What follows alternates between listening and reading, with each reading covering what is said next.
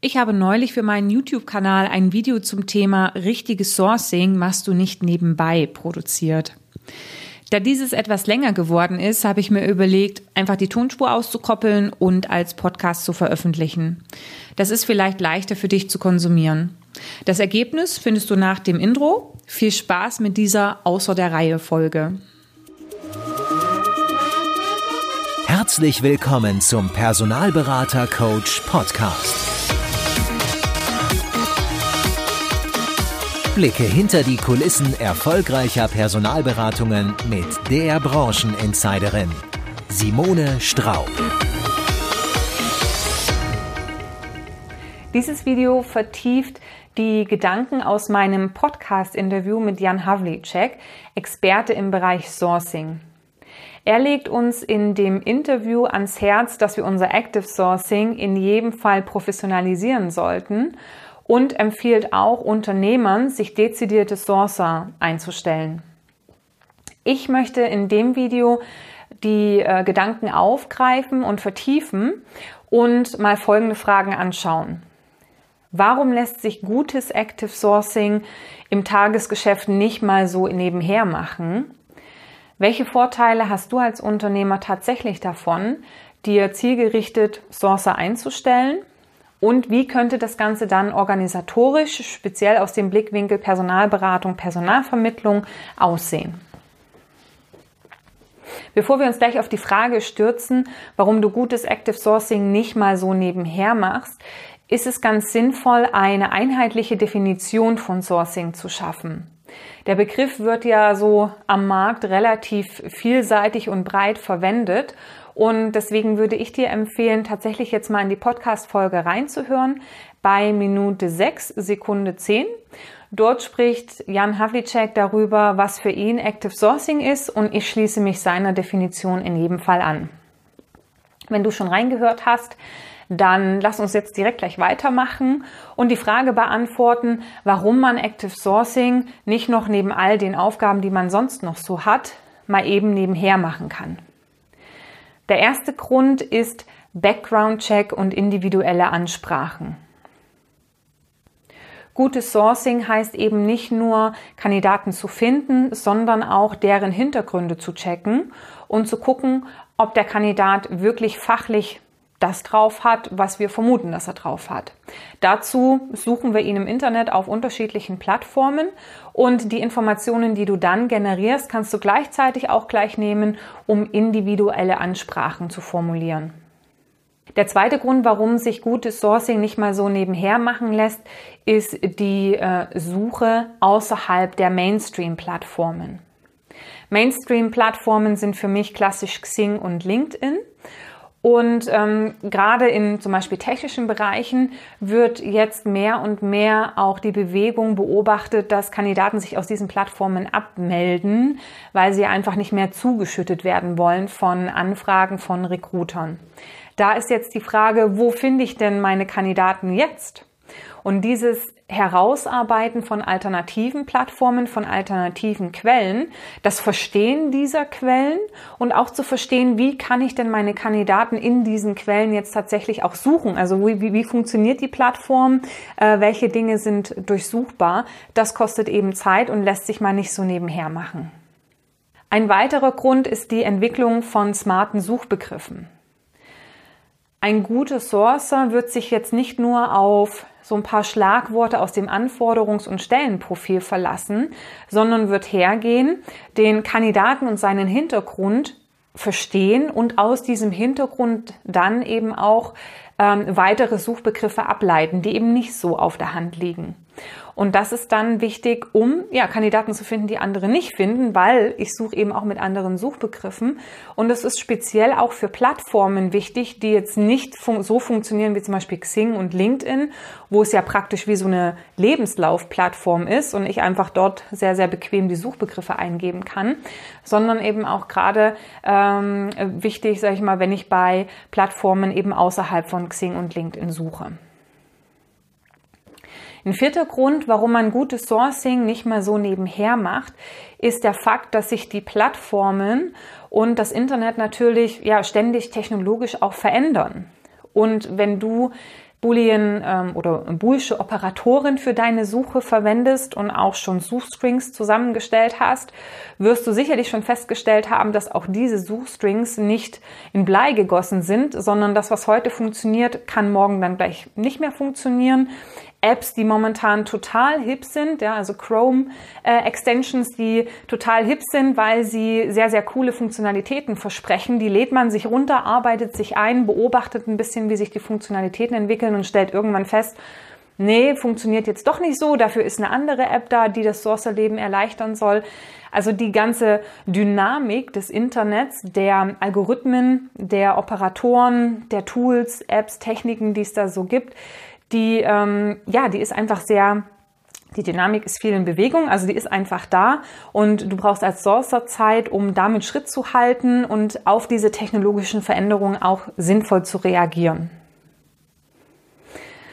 Zeitaufwendig ist auch die äh, Vorbereitung deiner Suche, nämlich, sag ich mal, sich das Eindenken in ähm, das Eindenken und das Durchdringen des Suchauftrages.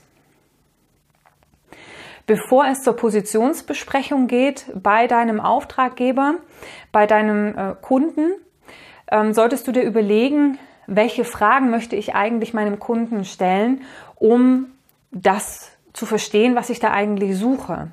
Und da spreche ich nicht von den klassischen Recruiter-Fragen, die da sind, ja, welche Benefits hat der Kandidat oder kriegt der Kandidat, ähm, welches Gehalt bieten sie an, was sind so muss- und wünschenswerte Anforderungen, sondern es sind Fragen, die das dahinter beleuchten. Das habe ich ja vorhin schon so ein bisschen ähm, erwähnt, um wirklich zu verstehen, wie tickt mein Kandidat, was ist das für ein Mensch, wo bewegt er sich so, ähm, um dann eben auch alternative Suchbegriffe abzuleiten oder vielleicht auch alternative Plattformen zu entwickeln.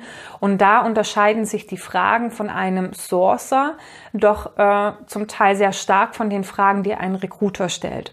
Und diese Fragen musst du natürlich erstmal auch vorbereiten, um dir dann ein Bild machen zu können, wen du da eigentlich sucht, suchst.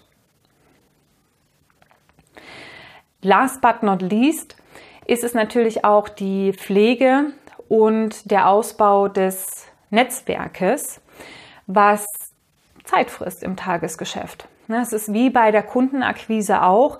Wenn ich den Kunden kalt das allererste Mal anrufe, dann kann es sein, dass es ein Auftrag wird, muss aber nicht sein. In den allermeisten Fällen ist es auch nicht so, dass ich direkt einen Auftrag bekomme.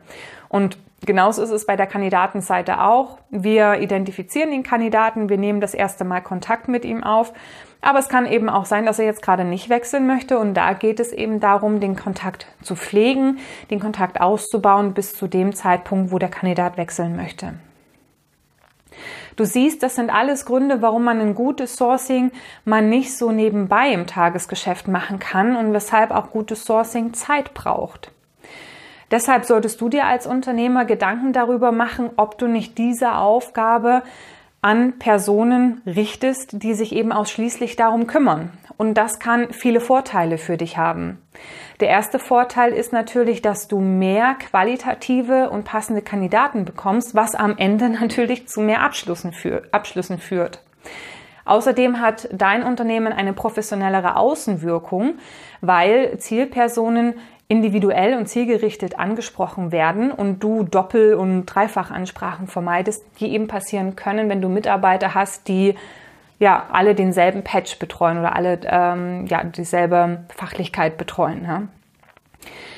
Außerdem ist es ein Vorteil, dass du dich nicht so abhängig machst von den großen Plattformen wie zum Beispiel Xing und LinkedIn. Und das kann vielleicht ganz klug sein. Ich weiß nicht, wo es mit der Preispolitik der Plattformen noch hingeht. Ich glaube nicht, dass da schon das Ende der Fahnenstange erreicht ist. Und wenn man da Sourcer hat, die sich auch außerhalb dieser Netzwerke zielgerichtet bewegen können, ist es in jedem Fall von, von äh, Vorteil. Ich denke auch, dass es dir möglich sein wird, die Anzahl der Zugänge zu reduzieren, die du zahlen musst. Ja, also wenn du jetzt elf Personalvermittler hast und jeder hat einen Talentmanager und jeder nutzt aber den Talentmanager nur zu 30 Prozent seiner vollen Funktionalität, dann ist das nicht besonders effizient. Ja, wenn du aber weniger Sourcer hast, die eben ähm, die Personalvermittler betreuen und entsprechend mit guten Kandidaten füttern, die dann auch in der Lage sind, dadurch, dass sie eben sich ausschließlich im Sourcing bewegen, auch die Funktionalitäten der Plattformen besser zu nutzen, dann ist es zum einen natürlich, ja, ist der Effizienzgedanke da und auf der anderen Seite sparst du natürlich auch Geld, weil nicht jeder, der irgendwas mit der Suche von Kandidaten zu tun hat, eben einen Zugang braucht. Das fünfte Argument, was für einen dezidierten Sourcer spricht, ist das Return on Investment von äh, Trainingsmaßnahmen, die du im Bereich Sourcing machst. Ich mache halt immer, immer wieder die Erfahrung, wenn ich und mein Team jetzt Trainings im Bereich Active Sourcing machen, dass, und das sind oft Basistrainings, dass wir da sehr schnell an die Grenze der Belastbarkeit der Personalvermittler und Personalberater stoßen, weil sie irgendwann mit den Schultern zucken und sagen, ich habe gar keine Zeit, die Dinge so umzusetzen. Und dann sind wir am Ende doch wieder eben bei den oberflächlichen Suchen, bei den oberflächlichen Anschriften und ja, haben leider jetzt nicht so viel gekonnt. Also das heißt, die Rahmenbedingungen, die Struktur, die, die, die ja, die Rahmenbedingungen im Unternehmen ähm, fördern einfach nicht, dass selbst die Basisanforderungen an ein ordentliches Sourcing umgesetzt werden können.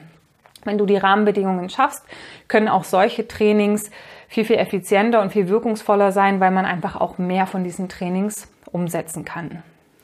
letzter Gedanke, der da noch für dich ganz interessant ist zum Thema Vorteil, ist der Gedanke, dass ähm, es eben auch die Möglichkeit gibt, durch eine differenziertere Aufgabenteilung oder durch, ähm, ja, durch, einen, durch äh, die Teilung Sourcer und äh, Berater oder vielleicht machst du auch Sourcer, Recruiter, Berater, je nachdem, wie deine Infrastruktur im Unternehmen ist. Aber du hast einfach die Möglichkeit, auch mehrere Weiterentwicklungsmöglichkeiten gerade deinen Recruitern anzubieten.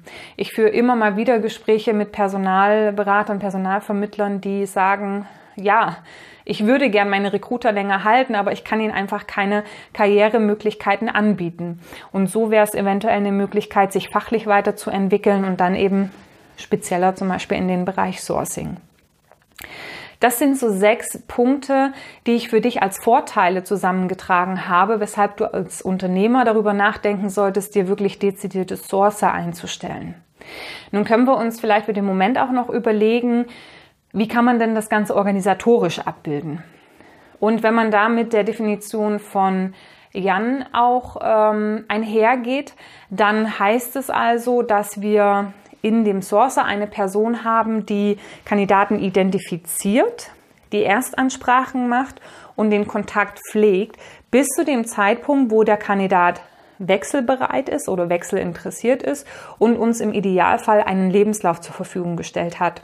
Das heißt, die Schnittstelle zum weiteren Business ist der Punkt, wo der Kandidat ähm, ja, wechselbereit ist und wo wir so ein erstes Screening gemacht haben, passt er, passt er nicht, ähm, ist das Interesse da wirklich für einen Wechsel äh, oder nicht. Und dann geht eben der Kandidat vom Sourcing raus in die Betreuung, entweder an den Berater oder was auch immer eben in deinem in deinem Geschäftsmodell dann entsprechend auch folgen kann. Und die Person, die folgt, die macht dann die Kandidatenqualifikation und äh, bereitet das Profil vor und schickt das dann eben auch zum Kunden, begleitet den Prozess etc. So in der Art wird es auch schon in Personalberatungen gelebt. Also wenn eine Personalberatung mehr Mitarbeiter hat, dann ist eigentlich die klassische Aufteilung tatsächlich der Researcher, der Consultant, Schrägstrich Senior Consultant und der Manager und Partner. Und die Schnittstelle zwischen Researcher und Consultant ist tatsächlich der Fakt, wo dann die Erstansprache getan ist, der Kandidat ähm, vorqualifiziert ist, ein Interesse hat und dann äh, mit dem Lebenslauf entsprechend auch an den Berater geht. Eine Sache fällt mir da übrigens noch ein. Beim ähm, Identifizieren und Finden von Kandidaten geht es eben dann nicht nur darum, die Quellen des Internets zu nutzen, sondern der Sourcer würde dann alle ihm zur Verfügung stehenden Quellen nutzen können, um Kandidaten zu identifizieren. Und da gehört zum Beispiel auch die Datenbank dazu oder ja das bestehende Netzwerk etc. Was man sich überlegen sollte, ob man das im Bereich Sourcing lässt, ist das Schreiben von Stellenanzeigen. Das macht gegebenenfalls Sinn, wenn es sogar das Marketing macht, weil das Marketing hat natürlich einen besseren Hintergrund, auch gerade in werbepsychologischen Aspekten und kann das dann vielleicht auch einfach ein bisschen interessanter noch gestalten. Wie könnte das in der Personalvermittlung aussehen? Nun ja, ich würde jetzt mal für dieses Beispiel davon ausgehen, dass du dir nicht unbedingt eine 1 zu 1 Zuordnung gönnst, sondern gegebenenfalls vielleicht zwei oder sogar drei Personalvermittler einem Sourcer zuordnest. Hm, wie komme ich dazu? Also man sagt so, dass ein Sourcer so circa fünf bis sechs unterschiedliche Suchprojekte gleichzeitig betreuen kann. Wenn die Suchprojekte ähnlicher Art sind, dann kann das auch schon mal das Doppelte sein. Aber ja, das ist eben so die Spanne. Und ähm, da könnte man tatsächlich überlegen, ob man ähm, 1 zu 3 Zuordnung macht, 1 zu 2, je nachdem. Ähm, wenn wir uns jetzt also überlegen, in der erfolgsbasierten Personalvermittlung, der 360-Grad-Berater hat jetzt, sage ich mal, keine Aufgaben mehr im Bereich Kandidaten finden. Das würde bedeuten, es würde ja einiges an Zeit frei werden. Das würde aber auch bedeuten, dass der Personalvermittler wahrscheinlich ziemlich nervös wird und sagt, wer bearbeitet denn dann meine Suchen eigentlich? Und deswegen finde ich auch, oder auch deswegen finde ich eigentlich die Idee gar nicht schlecht, dezidierte Sourcer zu haben, weil es zwingt die erfolgsbasierten Personalvermittler wieder in den Ursprung ihres Geschäftsmodells. Weil in dem Moment, wo ich weiß, ich habe ein Drittel Ressource zum Beispiel von einem Sourcer, dann muss ich mir sehr genau überlegen, welche Suchen gebe ich denn an den Sourcer, wenn ich selber nicht erlaubt bin oder wenn mir selber nicht erlaubt ist, nach Kandidaten zu suchen, weil das macht ja entsprechend auch der Sourcer. PS, man kann sich vielleicht noch überlegen, ob äh, der Personalvermittler zumindest in die eigene Datenbank kann, um sich da proaktiv sozusagen umzutun. Aber wir bleiben jetzt einfach mal dabei, das Identifizieren und Ansprechen von Kandidaten liegt auf Sourcing-Seite. Ne, und ich habe eine Drittelzuordnung, eine Drittelkapazität von einem Sourcer, dann bedeutet das, ich muss mir tatsächlich sehr genau Gedanken darüber machen, welche Suchen gebe ich denn eigentlich an den Sourcer raus? Was ein Personalvermittler erfolgsbasiert sowieso tun sollte. Also er sollte priorisieren, auf welche Suchen wird überhaupt aktiv gesucht. Außerdem ist dann, wie gesagt, zu überlegen, was macht er denn mit der übrigen Zeit? Und die übrige Zeit kann er ja dazu nutzen, die Kandidaten, die er bekommt vom Sourcing, entsprechend weiter zu verwenden. Ja? Also eigentlich auch das, was wir die ganze Zeit predigen, was ein Weg aus dem Kandidatenmangel ist, mehr aus den Kandidaten zu machen, die ich, die ich habe. Das würde eigentlich durch dieses Modell unterstützt werden, dass nämlich dann der Personalvermittler hergeht und die Kandidaten, die er hat, vermarktet und versucht einfach mehrere Optionen für sie zu generieren, damit es am Ende auch ein Abschluss wird. Außerdem würde er wahrscheinlich versuchen, auch ähnliche Suchen zu der zu generieren, die ähm, aktuell beim Sourcer liegen, weil dann kann er nämlich die Kandidaten tatsächlich, die er vom Sourcer bekommt, entsprechend auch wiederverwenden für die anderen Suchen, die er hat. Also eigentlich all die smarten Sachen, die wir eigentlich wollen, die Personalvermittler tun, Kandidaten zu vermarkten, also mehrfach zu verwenden, ähm, Aufträge zu suchen, die ähnlich sind und dadurch ganz automatisch eine Spezialisierung vorzunehmen. Eine Spezialisierung von sich selber als Personalvermittler. Ich suche nur ähnliche Suchen, ja, und vermarkte eben Kandidaten und gebe auch ähnliche Suchen an den Sourcer weiter, weil dann kann er nämlich mehr Suchen von mir auch betreuen. Und aber auch eine Spezialisierung vom Unternehmen an sich, weil wenn ich jetzt zum Beispiel drei oder vier Berater habe, die im selben Patch arbeiten, vielleicht nur regional unterschiedlich, dann kann das ja auch nur von Vorteil sein. Im Übrigen, ja, Spezialisierung auch vom Sourcer ist vorteilig, weil ähm, er natürlich auch ein besseres Verständnis von der Zielgruppe entwickelt, die er da sucht und sich auch nicht immer wieder neu einarbeiten muss. Also du siehst, da könnte man tatsächlich mal ein bisschen reinhirnen. Und wir haben ja jetzt in, der, in diesem Video beleuchtet, warum man gutes Sourcing nicht einfach so nebenher machen kann, warum es für dich als Unternehmer definitiv Vorteile hat, dir dezidierte Sourcer einzustellen und haben jetzt mal beleuchtet, wie könnte denn eine Organisation aussehen. Zu dem Thema Organisation muss ich dir eins noch sagen. Ich kenne sehr, sehr wenige Personalvermittler, die ähm, oder formulieren was anders. Ich kenne Personalvermittler, die dieses Prinzip schon leben, zum Teil nicht so konsequent, wie ich es jetzt gerade gesagt habe. Also da mischt jeder irgendwie auch noch immer ne, in der Kandidatensuche mit und so weiter. Ähm, deswegen, es gibt Tendenzen in diese Richtung, die dieser Empfehlung folgen, aber sie sind noch nicht ganz da, wo ich mir denke, na ja, da könnte es eventuell sein. Deswegen interessiert mich deine Meinung. Lass mich doch mal wissen, ah, was denkst du überhaupt von dem Gedanken davon, dezidierte Sourcer im Team zu haben? Und ähm, wenn du schon erste Erfahrungen gemacht hast, damit eben Aufgaben outzusourcen oder Aufgaben zu bündeln, lass mich doch einfach wissen, wie diese waren und was du darüber denkst, wie das Ganze äh, organisiert werden kann. Ich freue mich in jedem Fall. Ach, PS, noch ein kleiner Hinweis. Solltest du Interesse an einem Active Sourcing Training für, deinem Team für dein Team haben, dann melde dich auf jeden Fall bei mir. In diesem Sinne, ich freue mich auf eine rege Diskussion hier in dem Blogbeitrag oder aber auf den Social Media oder aber auf YouTube, äh, wo auch immer du möchtest und sage jetzt erstmal Happy Hunting und bis ganz bald.